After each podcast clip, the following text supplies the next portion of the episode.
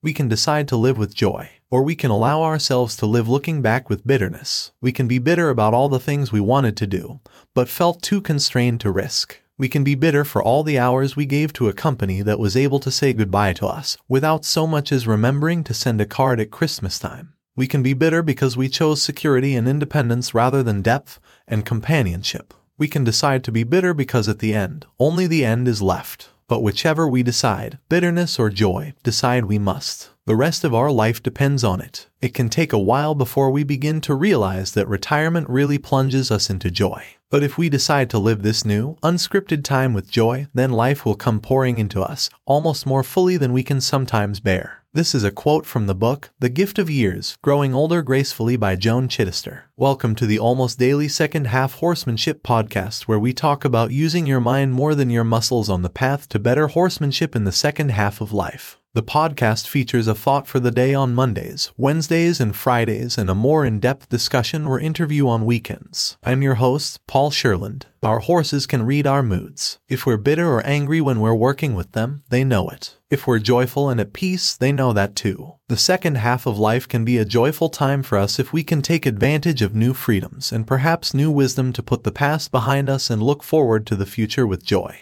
The magazine Business Insider recently published an article about happiness. Studies have found that when it comes to their financial situation, people are least happy between 45 and 54 and happiest after age 55. People are least happy with their physical appearance from 55 to 59 and happiest after age 70. Overall happiness peaks at two ages, 23 and 69. Most studies agree that the acceptance of aging promotes contentedness and happiness. Your second half of life can be the happiest, most joyful part of your life. So I hope that you are feeling joy in working with your horses. I hope that you are at a place in your life where you are content with your life and the new freedoms that retirement may bring to you. I hope that you can convey joy, peace, and contentedness to the horses you work with and the people in your life. Thanks for listening to the almost daily second half horsemanship podcast. If you're also on the second half horsemanship journey, please leave a comment on our website, secondhalfhorsemanship.com. We're always looking for topic and interview ideas. When I use links to books, products, and services in the podcast, some of those links might be referral links. As an Amazon associate, I earn from qualifying purchases. I earn a small commission when you purchase something through those links, but you will not be charged more by using the links. One more note I'm not in a place where I can record the podcast today so I'm using the auto dub feature of Descript to convert my script to voice. If you do any video or audio editing, you should check out what Descript offers. It is an incredible tool for creatives. I'll also have a link to Descript in the show notes. If you enjoyed the podcast, please leave a review wherever you listen to podcasts. Your reviews help the podcast reach a larger audience. Thank you very much.